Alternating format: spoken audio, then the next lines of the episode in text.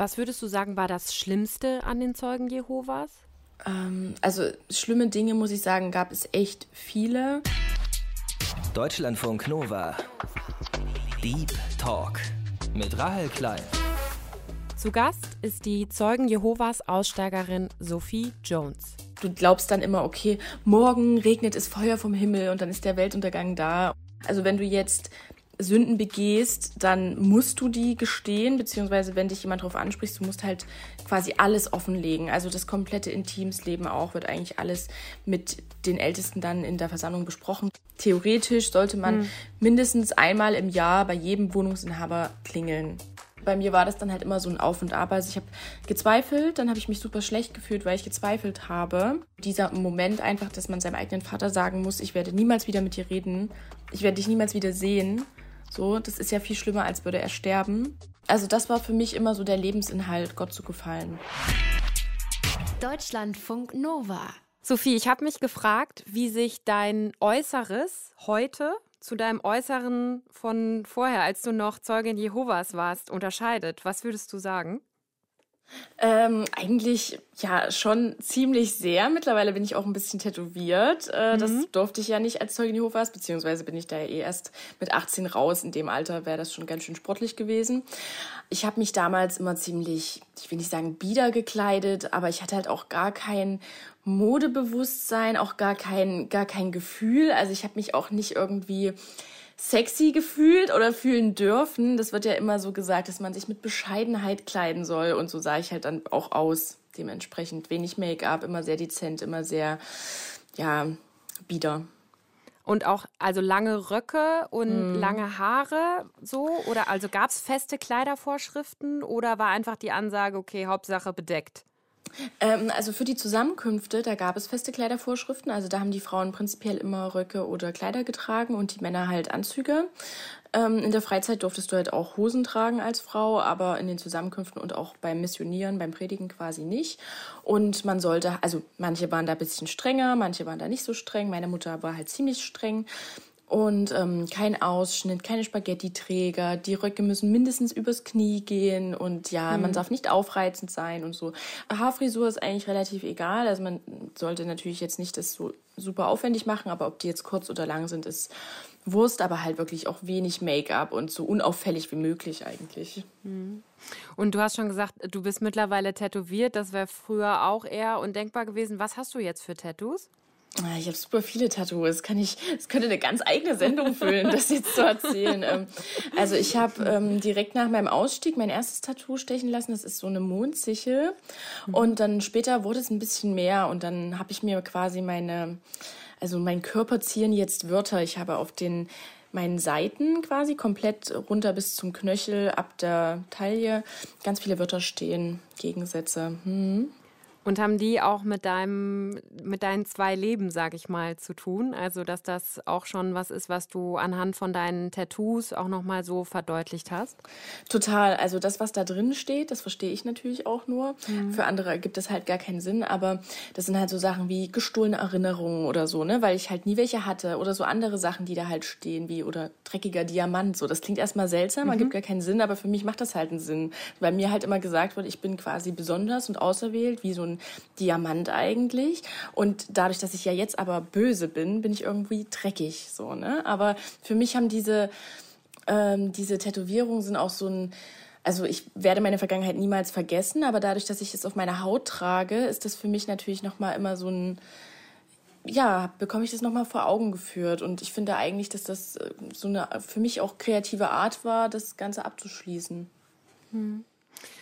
Wenn du dich früher tätowiert hättest oder ja, so wie du jetzt zum Teil dich ja kleidest, rumgelaufen wärst, hättest du wahrscheinlich, das schreibst du auch in deinem Buch, den Begriff einen Hirtenbesuch bekommen. Ne? Mhm. Ähm, kannst du mal erklären, was das ist und was da passiert?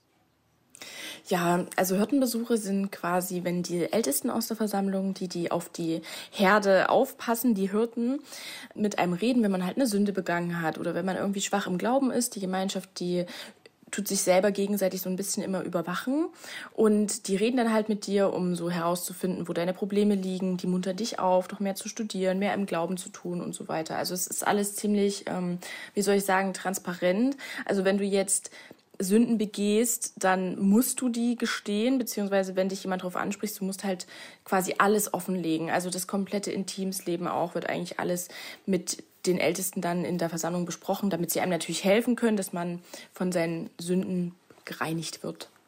Wie viele von solchen Besuchen hattest du? Ich hatte schon ein paar. ja, also hm. ich meine, es ist ja nicht so, dass, dass die jetzt immer das mitkriegen, wenn du was gemacht mhm. hast. Aber ähm, manchmal sagen auch die Eltern zum Beispiel, hier mein Kind hat das und also meine Mutter zum Beispiel, die ist dann hin und hat gesagt, hier das und das. Und dann kommen halt die Ältesten, klar. Ja, also es, es war halt echt nicht angenehm, vor allem wenn du ein junges Mädchen bist, wenn du eine Teenagerin bist und du musst dann deine intimsten Sachen bei alten Männern ausführlich äh, besprechen und so. Das ist schon super unangenehm. Das heißt, man sitzt dann, keine Ahnung, sitzt man in der Küche und dann kommen zwei Ältere oder sitzt man dann, gehen die zu dir ins Zimmer und sagen so, wir müssen jetzt mal reden? Ähm, ist ganz unterschiedlich. Also es wird dann meistens so ein Termin vereinbart oder es kann auch in der Versammlung sein, aber in der Regel mhm. kommen die nach Hause. Und ähm, ja, ich hatte ja auch mal so einen Hüttenbesuch, da war auch noch äh, ein anderes Mädchen dabei, da waren noch deren Eltern dabei und meine Mutter und dann noch die Ältesten. Also das ist schon, huiuiui, das macht schon nicht so viel Spaß. Sophie Jones ist 25 Jahre alt und lebt in der Nähe von Leipzig. Sie kommt ursprünglich aus Zwickau und war bis zu ihrem 18. Lebensjahr Mitglied der Zeugen Jehovas. Die Zeugen Jehovas, im Englischen Jehovah's Witnesses, haben ihren Ursprung in den USA Ende des 19. Jahrhunderts und sie gehören zu den christlichen Religionsgemeinschaften. Jehova ist ihre Bezeichnung für Gott. Sophie sieht die Zeugen Jehovas ganz klar als Sekte an, dazu kommen wir aber später noch. Weltweit haben die Zeugen Jehovas ungefähr 8 Millionen aktive Mitgliederinnen und Mitglieder. In Deutschland sind es über 160.000. Und ein ganz zentraler Punkt bei den Zeugen Jehovas ist, dass sie unglaublich viel missionieren. Entweder in Fußgängerzonen zum Beispiel oder sie gehen von Tür zu Tür und wollen mit einem über ihren Glauben sprechen. Sie gehen nämlich davon aus, dass es bald zum Armageddon, zum Weltuntergang kommt und dass dabei nur auserwählte Menschen mit Gott im Himmel regieren oder hier auf der Erde im Paradies leben dürfen. Und deshalb sollen sich möglichst viele Menschen den Zeugen Jehovas anschließen, weil nur die gerettet werden. So die Überzeugung.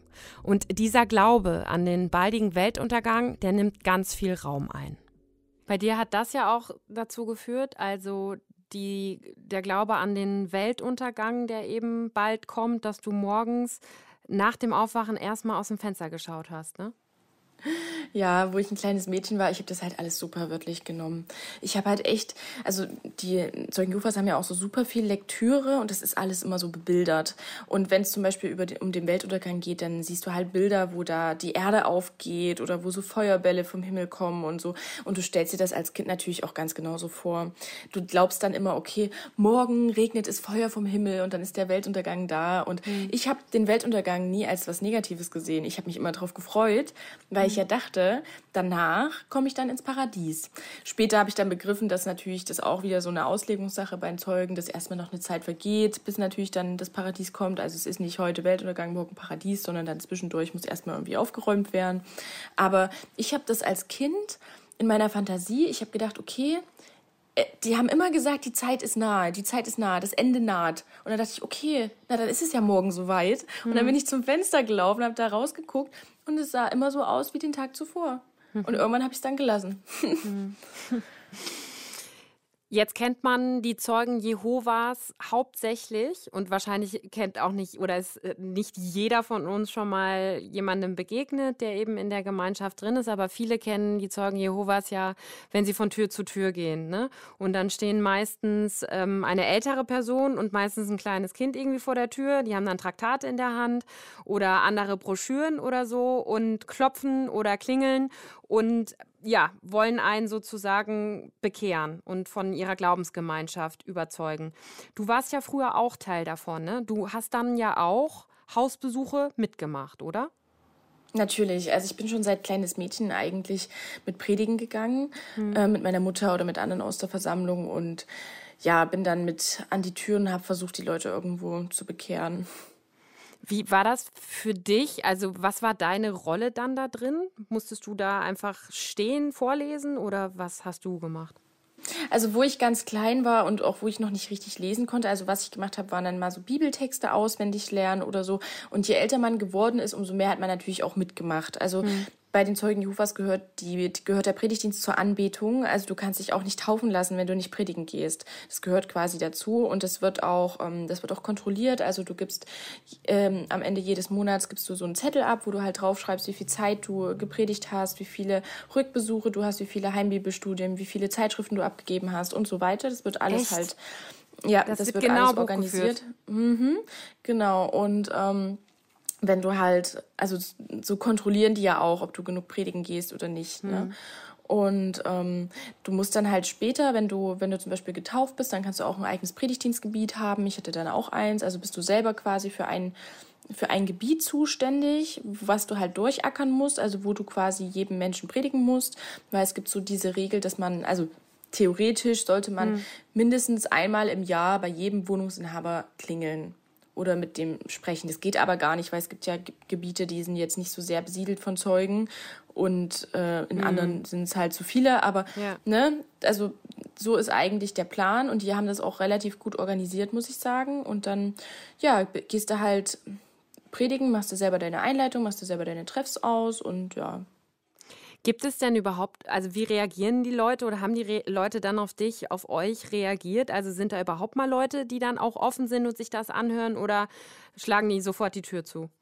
Mm, tatsächlich waren das eher die wenigen, die sich wirklich mal mit uns unterhalten haben. Ich glaube auch manchmal nur aus Mitleid. Mhm. Also ähm, wenn du jetzt an der Sprechanlage Blues bist, ist natürlich was anderes. Da ist viel, viel schneller der Hörer aufgehangen, als wenn du jetzt in einer, in einer Siedlung bist, wo halt so die Leute vorm Haus im Garten irgendwie werkeln. Dann kannst du die halt mal eher in ein Gespräch verwickeln. Hast du das in der Schule auch dann gemacht, dass du mit deinen MitschülerInnen oder FreundInnen darüber gesprochen hast und versucht hast, immer die zu bekehren? Ja, also eine Zeit lang schon. Dann später war es mir natürlich super unangenehm und ich mhm. habe dann auch gemerkt, okay, die haben da nicht so Lust drauf. Aber ähm, das ist für mich immer als Zeuge extrem wichtig gewesen. Also wenn ich das nicht gemacht habe, habe ich mich super schuldig gefühlt, dass jeder wusste, dass ich Zeugin Jehovas bin und dass ich mich auch so verhalte. Und wenn ich mich mal nicht so verhalten habe, habe ich immer gedacht, oh mein Gott, jetzt habe ich Jehovas Namen beschmutzt. Oh mein Gott, wie furchtbar. Jetzt ist er enttäuscht von mir. Jetzt habe ich irgendwas gemacht, was nicht konform mit meiner Religion ist. Wobei das den anderen ja völlig egal ist. Die wissen das doch gar nicht, was meine mhm. Regeln sind und was ich machen darf und was nicht. Zu mir hat nie einer gesagt, du bist der Zeugin Jehovas, das darfst du doch jetzt eigentlich gar nicht machen, was du hier machst. Nein, aber das war alles in meinem Kopf und ich habe mich quasi selber überwacht. Das ist total paranoid eigentlich. Und dadurch aber, dass das alle wussten, dass ich Zeugin bin, dachte ich, oh mein Gott, ich kann jetzt hier nicht mal irgendwie mich anders benehmen. Ich muss mich ja so benehmen, wie der typische Die, die Zeuge. denken, dass du dich benehmen müsstest, wenn Be du zu den Zeugen Jehovas gehörst. Be beziehungsweise wie, wie Jehova es von mir erwartet, damit ich nicht Schande auf seinen Namen bringe. Und das war ja auch das Schlimmste, dass man irgendwie Schmach auf Gottes Namen bringt. Weil ich trage ja seinen Namen und wenn ich mich irgendwie richtig daneben benehme, dann fällt es auf ihn schlecht zurück. Und das war das Schlimmste, was es gab. Und das ist auch was, was dein ganzes Leben, deine ganze Jugend dann geprägt hat, ne? Immer diese Angst Gott, also Jehova, zu enttäuschen und keine genau. gute Zeugin zu sein und die Regeln zu brechen und nicht danach zu leben.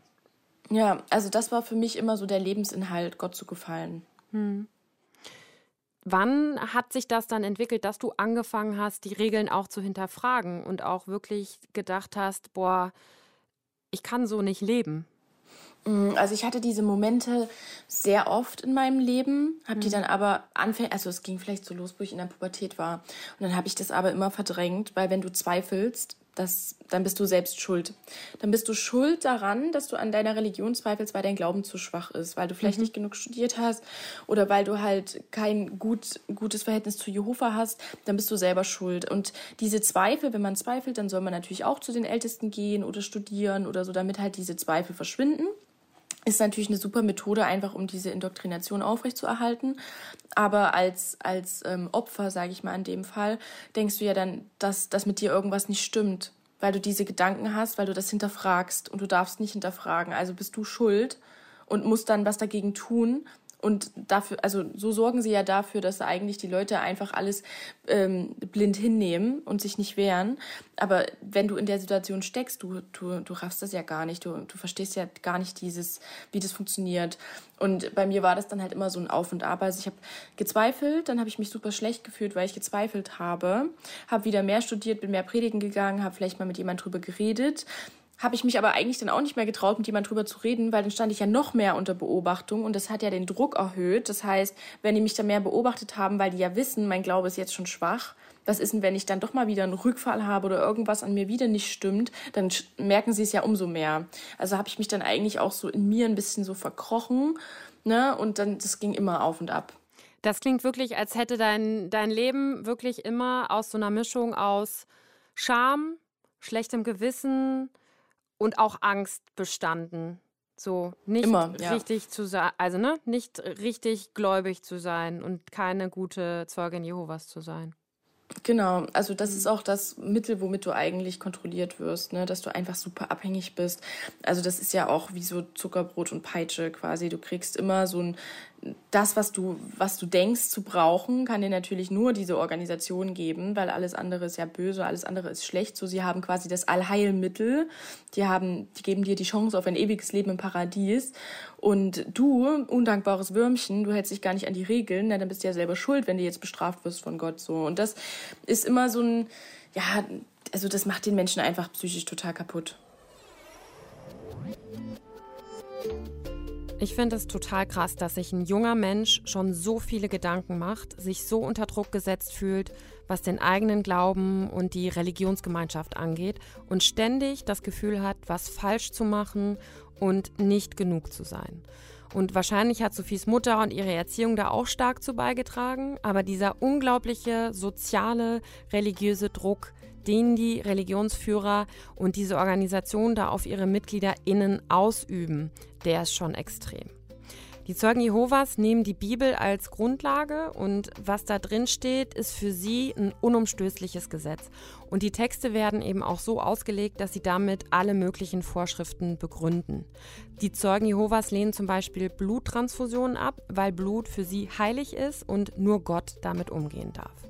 Und diese ganzen Verbote und Vorschriften, die bestimmen natürlich das ganze Leben von den Mitgliederinnen und Mitgliedern. Und das war auch bei Sophie so. Du hast dann irgendwann angefangen, ein Doppelleben zu führen, schreibst du auch in deinem Buch. Inwiefern haben sich deine beiden Leben dann unterschieden, die du dann, als du 16, 17, sage ich mal, warst, geführt hast? Also ich hatte ja vorher immer mal schon so ein bisschen Anwandlungen, habe mich aber nie getraut, das irgendwie auszuleben. So, also ich habe da mal ganz alleine still und heimlich eine Zigarette geraucht. Das war für mhm. mich schon total krass, ne? Mhm. Aber dann später so mit 15 dieses Doppelleben. Ähm, ich ich habe dann einfach gemerkt, dass, dass diese Konsequenzen, vor denen ich mich so sehr gefürchtet hatte, von Gott quasi, dass die gar nicht so richtig kommen, dass der Weltuntergang nicht kommt, dass die ganzen Sachen eigentlich, dann hatte ich immer Probleme mit meiner Mutter und habe Gott eigentlich um Hilfe angefleht, dass er mich irgendwie von meiner Mutter erlöst und dass er mir irgendwie hilft. Und der hat mir aber nicht geholfen. Und diese ganzen Glaubensgrundsätze, auf denen ich eigentlich mein Leben aufgebaut hatte, habe ich dann gemerkt, die funktionieren nicht. Und dann dachte ich, warum soll ich mich denn jetzt hier noch an die ganzen Regeln halten und leiden?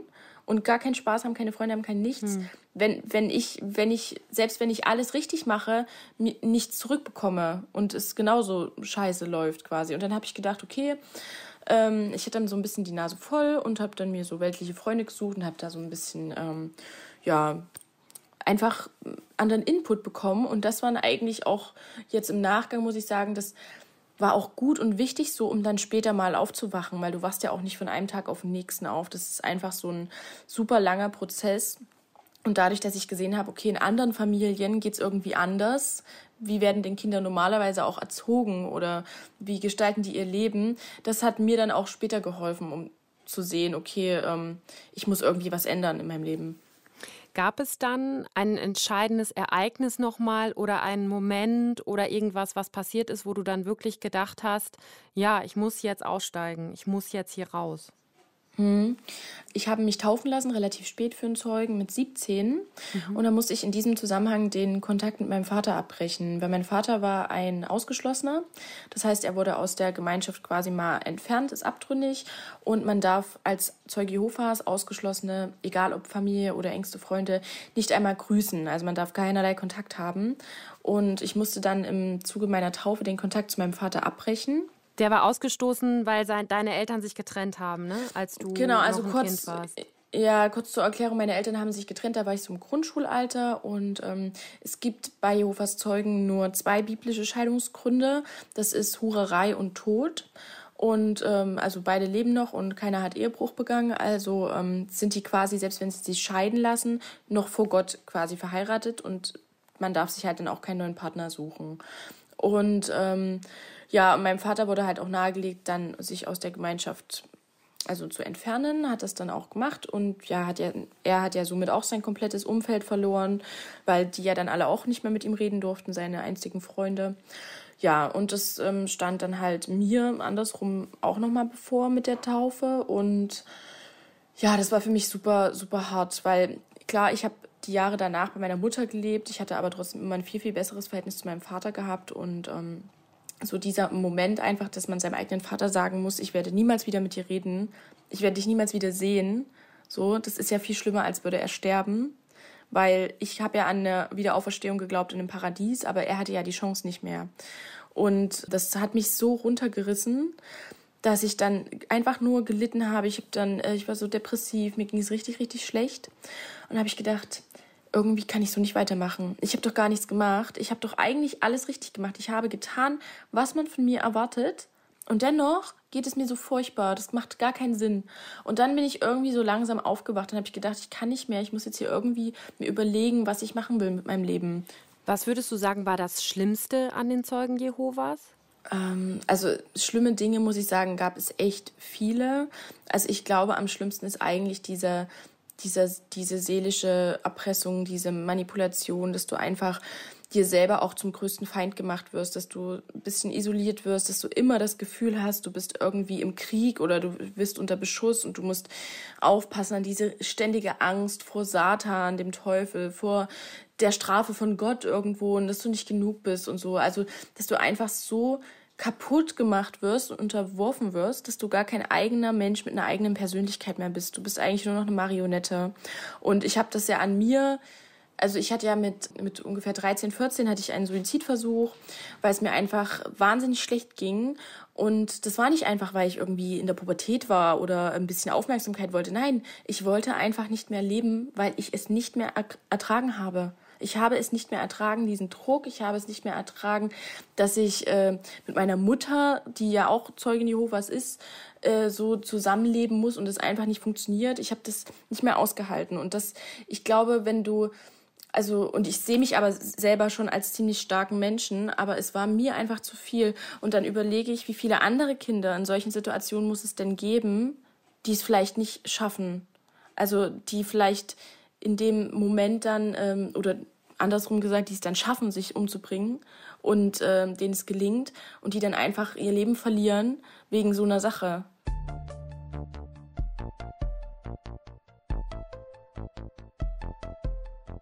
Sophie, wir machen zwischendurch immer kurz so eine ähm, Spontanitätsübung, wo ich so ein paar Sätze vorbereitet habe, die du einfach mal vervollständigen kannst, damit wir dich ein bisschen besser kennenlernen noch.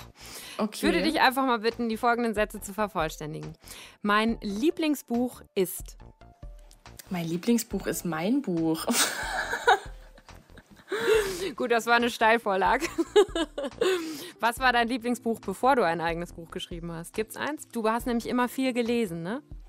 Ja, also ich muss sagen, ähm, aktuell ist eigentlich so Camilla Leckberg eine meiner ähm, Favoritinnen. Also die hat so die zwei neuesten Bücher, Golden Cage und ähm, Rings of Silver, finde ich ganz gut, kann ich nur empfehlen. Mhm. Starke Frauen mit äh, krasser Geschichte, die selbst sich durchkämpfen. du arbeitest ja aktuell jetzt, du hast ja dann eine Ausbildung gemacht und hast dann nochmal studiert, ne? Später, als du dann ausgestiegen genau, bist. Genau, ich habe ich hab nebenberuflich studiert. Hm. Als was arbeitest du jetzt? Ich arbeite in einer Bibliothek. Das Coolste an einer Misswahl ist? Ganz viele andere tolle Frauen kennenzulernen. Du bist ja, einen Misswahltitel hast du ja, ne? Im ja. letzten oder vorletzten Jahr geholt? Nee, dieses Jahr. Dieses Jahr war das? 2021? Ja. Welchen ja, Titel hast du geholt? Diese, ich bin Miss Sachsen. Herzlichen Glückwunsch. Dankeschön. Und ist das tatsächlich, also ist das so vorurteilsbehaftet, wie man manche Misswahlen sieht, dass es sehr, sehr oberflächlich ist sozusagen und man es aus Filmen irgendwie kennt und so denkt, okay, keine Ahnung, Misswahl wäre jetzt vielleicht nicht unbedingt das, was ich sofort so machen würde oder hast du das anders erlebt? Ähm, also es hat natürlich schon was gemeinsam mit, diesen, mit diesem Image, was man so denkt, na klar.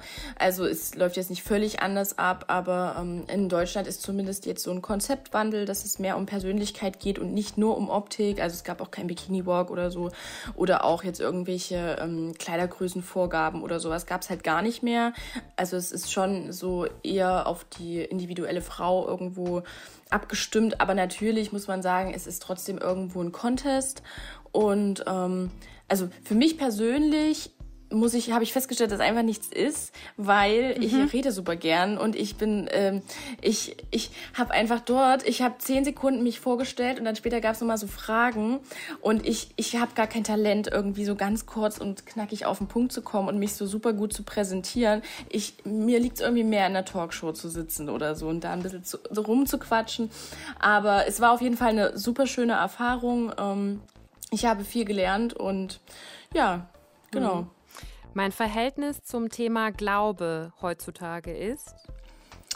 Sehr, sehr schwierig. Also Glaube ja, Religion nein. Also ich bin der Ansicht, ähm, dass es schon für viele Menschen eine Hilfe sein kann, wenn sie etwas glauben, wenn sie das teilweise brauchen nach einem schwierigen Verlust oder so. Aber ich glaube, dass man das für sich selbst machen kann und dass man keine Religion braucht und keine Menschen braucht, die einem vorschreiben, wie das geht. Mhm. Glaubst du noch an einen Gott? Nein, aber ich glaube an eine Macht, die alles ins Gleichgewicht bringt. Also eher vielleicht wie Karma. Mhm. Also auch, ist ja auch der lustige Bibeltext, was du siehst, wirst du ernten. Aber ich glaube nicht, dass das ein, ein Gott ist, weil für mich, durch das, was ich gelernt habe über Gott, es war einfach alles so widersprüchlich. Und ich glaube auch nicht, dass der kleine, dumme Mensch, verstehen kann, dass irgendetwas riesengroßes, größer als das Universum, größer als alles existiert. Dazu sind wir gar nicht in der Lage. Das ist ja wie wenn ich in meinem Goldfisch im Aquarium erzählen will, dass er in einem großen Haus steht, was in einer Straße steht, was in einer Stadt steht. Das versteht der Fisch auch nicht. Findest du das manchmal schade, dass du jetzt keinen so ne, festen Glauben mehr hast. Also es ist ja, du hast dich ja schon recht radikal dann auch davon verabschiedet. Es gibt ja auch wahrscheinlich Menschen, die dann so einen Mittelweg wählen irgendwie, ne? Und vielleicht weiterhin einen festen Glauben haben, sozusagen, der denen auch Halt gibt, weil Glaube kann ja auch Halt geben, ne? muss ja nicht nur ein, ein Zwang und ein Käfig sein. Findest du das manchmal schade, dass das jetzt gar nicht mehr so möglich ist durch deine Erfahrung oder ist das für dich gut so jetzt? Also ich finde das eigentlich so, wie es jetzt ist, perfekt. Ich könnte mir nicht vorstellen, irgendwie mich wieder einer Religion zuzuwenden oder mhm. so. Also das, der Gedanke ist mir total zuwider. Ich glaube, jeder Mensch hat das irgendwo in sich, für was er eigentlich. Also es gibt auch viele, die aussteigen und dann vielleicht irgendwie trotzdem noch an Jesus oder an Gott glauben mhm. oder in die Kirche gehen. Es gibt auch welche, die steigen aus der einen Sekte aus und gehen dann in die andere, weil sie einfach diese Strukturen brauchen und sich nicht richtig klarkommen oder so. Aber ich, ich bin so eigentlich für mich super zufrieden. Und wenn ich jetzt das Gefühl habe, wenn ich jetzt wirklich einen harten Tag habe oder wenn ich irgendwie Hilfe brauche, dann, ich würde es nicht beten nennen, aber dann schicke ich vielleicht doch mal so einen kleinen Input nach oben oder nach unten oder wo auch immer hin und sag mal, ähm, und bitte mal um Hilfe oder was auch immer. Aber ich würde nicht sagen, dass das an Gott geht. Es geht dann eher mhm. ans Universum. Mhm. Und ist manchmal, dass du diese, ich meine, du bist damit aufgewachsen in so einer Gemeinschaft, die ja also ganz, ganz viele negative Auswirkungen ja ganz offensichtlich auch auf dein persönliches Leben hatte. Aber es war ja trotzdem auch eine sehr enge Gemeinschaft. Vermisst man das manchmal? Ja, also das war schon schön. Das kann man schon nicht, ähm, nicht anders sagen. Also das war, glaube ich, so das einzige wirklich Schöne an der Sache, dass du, dass du so viele Menschen hattest, mit denen du einfach ähm, so eine enge Bindung hattest. Also es wurde ja auch gesagt, das ist deine Glauben ne? hm. genau, das ist deine ja. Glaubensfamilie. Und dann hatten wir ja immer noch den Gedanken, wir sind von Gott auserwählt und wir sind sein heiliges Volk und wir sind was total Besonderes. Also du hast dich auch, wenn diese großen Kongresse, Zeugen Jehovas haben ja auch teilweise Kongresse viersprachig oder so, wo mehrere zehntausend Leute da sind und ähm, du hast dich mit jedem eigentlich immer verstanden und du hast, da gab es nie irgendwie großartig Stress oder was auch immer. Du musstest ja auch dich mit jedem verstehen, denn immerhin sind wir ja alle also Gleich, Jehovas gewesen so, ne? Mhm, und das wird ja von uns ja. auch erwartet. Gott erwartet mhm. das ja von seiner Nation. Aber das, das war schon krass. Also mhm. du, da, du hast ja auch mit, mit Außenstehenden total wenig eigentlich gemacht, sondern eher mit, mit anderen Zeugen und dadurch hast du ja einfach eine, eine enge Bindung. Ja. ja, man war halt total in seiner Glaubensbubble drin. Ne? Mhm, also genau. Freundinnen, die nicht Zeugen Jehovas waren, hattest du ja kaum als nee. Kind. Aber also was ich, was ich jetzt im Nachgang auch immer so als, als total krass empfinde, man durfte sich mit niemanden streiten oder niemanden nicht mögen. Mhm. Und es ist ja einfach so, dass es Leute gibt, die kannst du einfach nicht ab. So, und dann, dann hast du, dann, das wurde auch immer so studiert in so dem Wachturm und so, den wir immer studiert haben, so, was tust du denn, wenn mit jemandem, wenn du mit deinem Glaubensbruder nicht im Rein bist oder wenn du mit deiner Glaubensschwester nicht im Rein bist oder so. Und es wurde immer gefordert, zu reden, zu reden, zu reden, alles mit Liebe zuzudecken und so. Und wisst ihr, da ist nicht einfach was, na dann lass den doch machen und such mhm. dir jemand anderes. Nein, das muss so lange besprochen werden und mit anderen noch geredet werden und Gott ins Gebet gelegt werden, bis das in Ordnung ist und bis du mit jedem perfekt klarkommst. Und das finde ich, das ist auch, da wird auch den Menschen so viel abverlangt, die werden innerlich teilweise so unterdrückt, weil du kannst nicht zu jedem super freundlich sein und jeden super mögen, weißt du? Und ja, das, das fand ich so ganz schlimm eigentlich.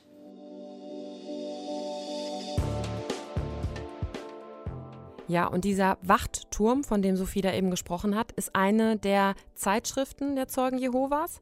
Die gilt als die auflagenstärkste Zeitschrift der Welt, erscheint alle vier Monate mit nach eigenen Angaben über 93 Millionen Exemplaren weltweit. Dann gibt es noch die Zeitschrift Erwachet, die von den Zeugen Jehovas rausgegeben wird, mit ähnlich vielen Exemplaren. Ja, und in den beiden Zeitschriften werden Glaubensinhalte vermittelt, Glaubensfragen besprochen und da gibt es auch ganz viele Handlungsempfehlungen für die Mitgliederinnen und Mitglieder. Und die Zeitschriften verteilen die Zeugen Jehovas auch immer in den Fußgängerzonen. Habt ihr sicherlich schon mal gesehen. Da haben die meistens so einen Trolley dabei oder auch einen kleinen Stand, stehen dann irgendwo in der Straße oder auch im Bahnhof und bieten die Zeitschriften dann eben zum kostenlosen Mitnehmen an. Ich meine, du würdest auch, also die Zeugen Jehovas sind auch in deinen Augen auf jeden Fall ganz klar eine, eine Sekte und eine, Definitiv. Ähm, also für dich ja auch eine der schlimmsten Sekten, glaube ich, ne? Die, die es so Ja, also ähm, ich, ich ich hüte mich ein bisschen davor, sowas zu sagen wie schlimm oder so, weil du kannst das nicht messen. Also, beziehungsweise ich kann auch nicht sagen, dass jeder Zeuge per se ein schlechter Mensch ist. Das sind sie einfach nicht. Aber was diese Organisation, also ich trenne quasi zwischen den Mitgliedern und der Organisation, weil was die Organisation mit den Mitgliedern macht, ist natürlich das, was eine Gefahr nach außen hin oder auch nach innen natürlich auch für die Mitglieder äh, bedeutet, ne? Aber eine Sekte ist für mich, also es gibt auch keine klare wissenschaftliche Definition Zeugen Jehovas, muss ich dazu sagen, haben in Deutschland den Status einer Körperschaft des öffentlichen Rechts. Also sie sind den großen Kirchen gleichgestellt, rechtlich gesehen. Aber das ändert ja nichts am Inhalt. Also sie haben ja trotzdem genau dieselben Lehren, wie wenn sie diesen Status nicht hätten. Und in der Schweiz zum Beispiel haben sie den Status nicht. Da sagt man, das ist eine Sekte, Punkt. Und in Deutschland tun sich irgendwie viele immer leider total schwer damit, weil die da, da sich auch nicht auskennen. Aber es gibt Sektenmerkmale und die treffen auf Jehovas Zeugen zu, die treffen auf Scientology zu, die treffen auf die Mormonen zu und auch auf irgendwelche katholischen Absplitterungen oder so. Das hm. ist klar. Hm. Warum ist dir das so wichtig, auch mit deiner persönlichen Geschichte auch in die Öffentlichkeit zu gehen? Ne? Du hast jetzt ein Buch geschrieben, du hast aber auch einen YouTube-Kanal und du sprichst mittlerweile ja sehr, sehr offen über deine Geschichte und auch eben sehr kritisch ja auch über die Zeugen Jehovas. Warum ist dir das so wichtig? Also je mehr ich eigentlich mich mit dem Thema auseinandersetze, umso größer wird ähm, die Community, die ich habe und umso mehr Leute lerne ich kennen, die mir einfach sagen, wie wichtig das ist, dass ich darüber rede. Weil vorher, ich habe immer gedacht, ich bin so eine, so. Mhm. Aber ich, mir war gar nicht klar, dass ich eine von total vielen bin mhm. und dass es ganz, ganz viele Menschen gibt, die dasselbe Problem haben, die dieselbe Geschichte haben oder noch eine schlimmere Geschichte, die sich aber gar nicht trauen zu reden, die das Gefühl haben, sie sind alleine, sie werden nicht verstanden. Genauso wie ich mich ja damals immer gefühlt habe. Ich habe mich die ersten fünf Jahre nach meinem Ausstieg habe ich niemandem erzählt oder vielleicht ein, zwei Leuten, aber sonst war mir das immer peinlich. Ich habe nie erzählt, was mir passiert ist, dass ich in der Sekte war oder so. Ich habe das ja selber nicht mhm. mal begriffen. Und dann irgendwann habe ich aber gemerkt, mit mir stimmt was nicht. Ich bin mit mir gar nicht im Rein. Ich kann über gewisse Sachen aus meiner Vergangenheit nicht sprechen. Ich komme mit mir gar nicht klar. Ich merke, dass mich das irgendwie kaputt macht, obwohl es doch eigentlich schon vorbei ist. Und dann habe ich gedacht, ich muss mal darüber reden. Und jetzt, wo ich so viel darüber rede, kommen ja immer mehr Leute, die dann auch auspacken und ihre Geschichten erzählen, die dann auch sagen, ja, ich stimme ihr zu und mir ist es genauso passiert und mir sind, sind noch viel schlimmere Sachen passiert. Und ich möchte einfach, dass sich die Gesellschaft sensibilisiert. Also, dass vielleicht mal im äh, Ethikunterricht oder im Religionsunterricht mal mit auf Sekten eingegangen wird, dass vielleicht mal die Lehrer in der Schule hingucken, wenn ein Kind in der Sekte ist und da vielleicht auch mal was machen. Oder dass einfach, wenn die Zeugen Jehovas an der Tür stehen, nicht die Leute bloß genervt sind mit den Augen rollen und zwei Minuten später haben sie es vergessen, sondern dass man sich einfach mal dass, dass das sichtbar wird, das Thema, dass man sich das bewusst macht, weil würde Scientology vor der Tür stehen, da gibt es einen übelsten Aufschrei und es wäre so krass, aber bei Zeugen Jehovas ist denken einfach alle immer nur, die sind so harmlos, ist doch nichts, passiert doch nichts, ist kein Problem. Hm. Wie lange hat das für dich gedauert, dann nach dem Ausstieg dein, ich sag jetzt mal, neues Leben, dass du mit dir dann auch weiter im Reinen warst? Also hast du dich sofort auch befreit und wohlgefühlt oder war das ein Prozess? Ich habe mich erst wohlgefühlt, als ich angefangen habe, meine Geschichte zu erzählen. Vorher nicht, weil ich mich vorher vor, vor mir selber und natürlich auch vor den anderen irgendwo versteckt habe. Und das war eigentlich der Beginn, wo ich gesagt habe, jetzt bin ich mit mir im Rein und wo ich auch so richtig dann auch mein Potenzial erkennen konnte, weil ich mich da nicht mehr versteckt habe. Weil vorher habe ich mich immer geschämt und dann ab dem Moment, wo ich ehrlich zu mir war und zu anderen war, konnte ich eigentlich erst anfangen zu leben und das Leben auch zu genießen. Und dann du, würdest du sagen, du fühlst dich heute als freier Mensch endlich? Total. Ich bin auch der glücklichste Mensch der Welt. also wahrscheinlich. Nicht an jedem Tag, aber meistens schon. Sophie Jones als Gast im Deep Talk. Vielen Dank, dass du bei uns warst und ja, von dir erzählt hast. Ich danke, dass ich zu Gast sein durfte. Hm. Das war der Deep Talk. Danke fürs Zuhören. Passt auf euch auf. Bis ganz bald. Rahel Klein ist raus. Deutschlandfunk Nova. Deep Talk. Jeden Mittwoch um 20 Uhr. Mehr auf deutschlandfunknova.de.